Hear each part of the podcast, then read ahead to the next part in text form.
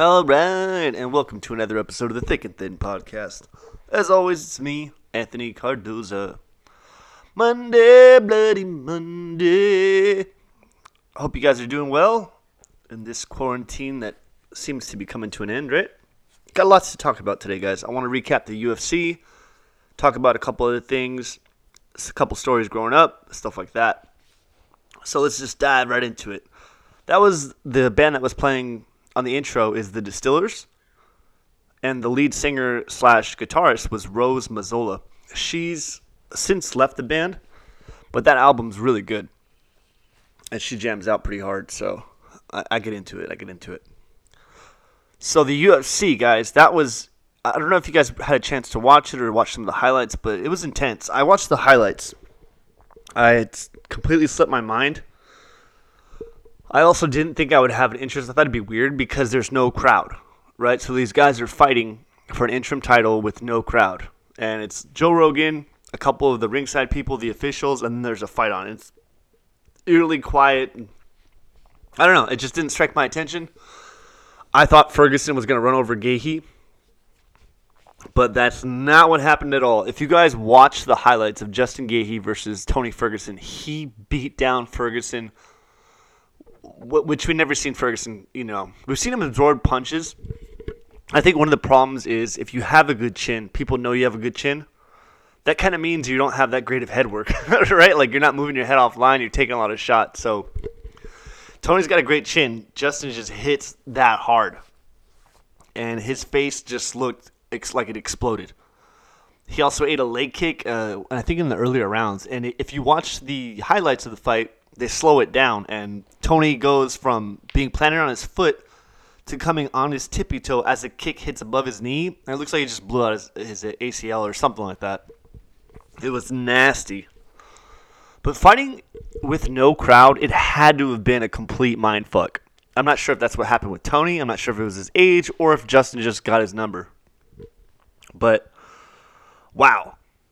It was just something that's never really been done before that's some backyard gladiator kind of shit where you know let's meet meet me behind the shed and we're gonna fucking duel that sort of thing right? Because we've seen jon jones talk about he walks out into the crowd before one of the fights and they said why did you do that? And he said i wanted to get the energy off the people because it's so electric. And if you go to a ufc event you should go to one. You know i've been to one. If you're into fights guys i went to one ufc event we had really good seats, but since the cage is there, you can't see that much. So you end up just watching the big screen. But the energy, it's unmatched. All those people standing and screaming and going crazy and I went with a few friends and it was just great and we got to go hang out with some of the fighters after. It was it was amazing. So he he goes out there to get the energy off the crowd and he feels it and you know there's something to be said about that cuz if you guys watch if you guys know Jim Morrison from The Doors, there's a documentary where he goes out into the crowd before one of the shows, and everyone's like, kind of just, what the fuck is going on? They see a, a, people starting to go crazy. It's all quiet. And it's Jim Morrison walking around the crowd, and he's looking at the brochures for the show. And he's talking to some girl. He's like, oh, where did you get this? He's probably high on acid. He's like, where did you get this? And she's like, oh, from the gift shop. He's like, well, that's great. Like, can I have this one? and he's just probably tripping balls, and he enjoys tripping people out and but he he just likes to be amongst the crowd. You know, I can't imagine that kind of electricity that goes on as a, a musician or a fighter at um, at that high of a level. I know for me, fighting at a very small level, a crowd is huge. Uh, it can be very detrimental to some people where they freeze under the pressure, which is understandable. For me, I like to use it as if people are there to watch me, I do like the sort of gladiator thing where I'm like, I will show them something they've never seen before or I go into the if they're against me, I'm like I'm gonna fuck this guy up in front of you, and you're gonna watch. so I try to take whatever energy it is and flip it to my um, my strength, but it definitely has something to do with how you're performing, how you're pushing yourself. When you land a shot, you hear that scream. So I'm not. That's that's just a whole nother level of fighting that I, it really intrigues me. I like it. I like it. So I started working on the Airbnb a couple weeks ago, and we were putting a mural on the side. I talked talked to some of the listeners, the regular listeners, all two of you, that that um, I was gonna put a mural of the dogs that I had sort of that passed away, and sort of a tribute to the dogs of the past, dogs of the future. And uh, I told the story of Law and how she got shot by the cops, but I wanted to to talk about Vegas real quick because my dog Vegas was this black German Shepherd, really sweet dog. Got it from the pound, and he used to sleep under my feet. I slept in the living room at the time because we didn't have. Um, I'm not too sure why. I know when I drink, it's a drunk thing that you sleep on the couch. I think it's because you don't want to be alone with your thoughts. Like there's a lot of anxiety, so you pretty much have to pass out. So you'll sit in front of the TV and you drink, and your brain just turns off, and you wake up and you just keep going, sort of thing. Because if you're in bed, there's a point where you're alone with yourself and you're alone with your thoughts. And if you can't be alone with your thoughts in those situations, it's not good. I couldn't be. So I think I slept in the living room. And it was a cold winter, and we didn't have a heater. So we had this really old floor heater that we got fixed. We paid some, you know, cheap worker to come by and do a little sort of ghetto rig, and it worked. The thing about carbon monoxide is you can't smell carbon monoxide, right? When there's a gas leak, it smells like rotting eggs, and they do that for a reason. So that you know, oh, something's wrong. There's a gas leak, and you can get out of the house, call the gas company. They come by for free, check any leaks, that kind of thing. Carbon monoxide, you can't tell that. This guy pretty much installed it ass backwards, so the carbon monoxide sprang into the room. Carbon monoxide settles on the ground, and my dog Vegas would sleep on the ground. So one morning we woke up, and he was coughing, nonstop coughing, and I was like, "What the fuck is going on?" And his chest is is heaving so we go to the vet, and the vet thinks it's kennel cough. So they're they're kind of doing some tests. They take some blood. They're like, we don't know what's going on with the dog. So they wouldn't keep him because they thought he might have been contagious. They didn't know what it was. So they sent me home with this fucking dying dog. So I'm sitting with the dog, and I don't know what's going on. So I'm I crush up Vicodin. You know he's bad. He looks bad. He sounds bad. He's in pain. So I crush up a bunch of Vicodin and I start putting it in a um, what are those things called? Like the uh, where you suck up water. Damn it, like a tincture sort of thing. Turkey baster, and I'm spraying Vicodin down his throat so he can at least not be in pain. And I'm trying to figure out what's going on. I'm calling other vets, and I think this was going on for about eight hours. And we're in the bathroom at this point. He kept walking and then kind of falling. Was, it was really sad. It finally goes in the bathroom because I think it was cooler. So he was like laying on the floor and I kind of put him in my lap as I'm on the phone, and he kind of coughs. A bunch of blood comes out of his mouth, and he just dies. And I was like, no, it's so traumatic, so fucked up. And I find out probably a couple months later when the gas company comes because my aunt in the house, she lives in this back part of the house. Her heater's not working, and she's like, "Oh yeah, you could just call the gas company." So the gas company comes down. They're like, "You have a huge carbon monoxide leak in the house." So they come in the house and they fix the leak, and they're like, "Yeah, it's been leaking carbon monoxide." And I asked them, I said, "Like, what?" I didn't know at the time, you know, the process of carbon monoxide, and they pretty much were. They said, "Yeah, like, no, without a doubt, that's what killed your dog." So f- for someone coming in and fixing it, which wasn't my doing, my dog died. So when you're fucking around with gas and stuff like that, you gotta pay you get what you pay for, sort of thing. I didn't know that, and unfortunately, my poor dog, you know, paid the consequence ultimately. So I had this mural done to sort of, uh, you know, just pay respects because it sucks when animals die. Because again, I've, I've said it before, we're the ones that mourn for them. Nobody else, your but even your your good friend, unless you spend a lot of time with the dog, is just like, you know, well that sucks. They don't really understand the the magnitude of what you're going through, right? So I had that done. It got finished. And we had our first guest the day it was getting finished. This lady and her daughter, she said, we're going to come by. And they were going to stay for a couple nights. And I told her, I said, we have someone painting. They're going to be working late in the night, so maybe it's not a good idea. She said, I don't mind the construction. We're just going to come by if that's okay. So we haven't had anybody in the room for, you know, over a month, probably two months. So I go back there just to tidy up and all of a sudden I get a call like, "Hey, we're here. The dogs are out. Is that okay?" And I was like, "Whoa, give me a minute to, mm, you know, clean up and get things situated." So I scrambled to do that, she comes in. The artist is there. I introduce her to everybody.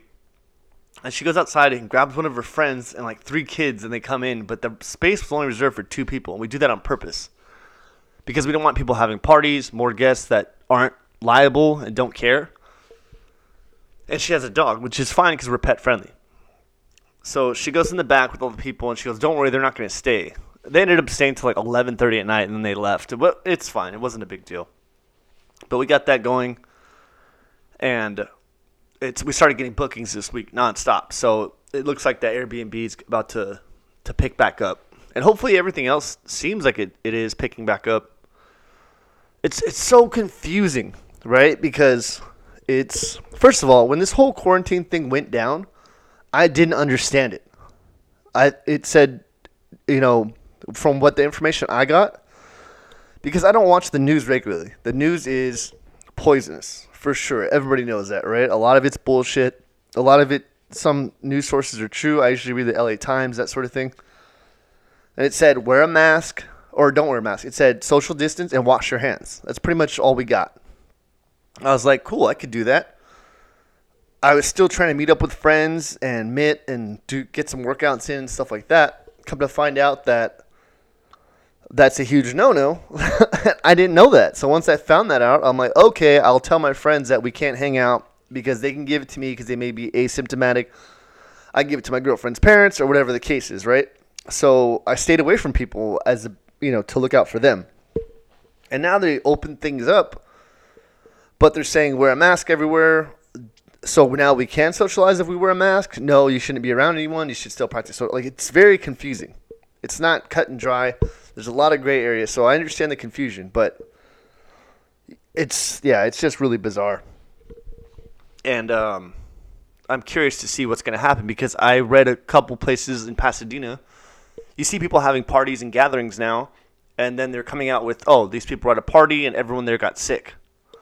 So it's still really confusing. Um, I'm doing the best just to stay away from people out of respect for people that I see.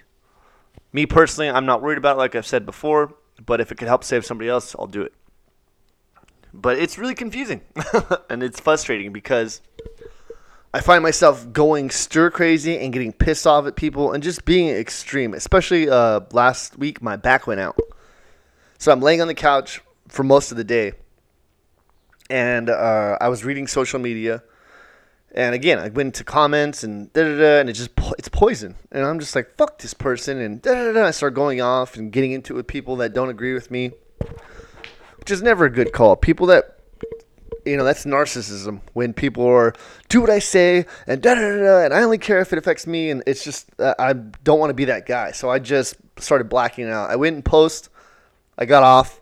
I don't check anything and I'm a lot happier.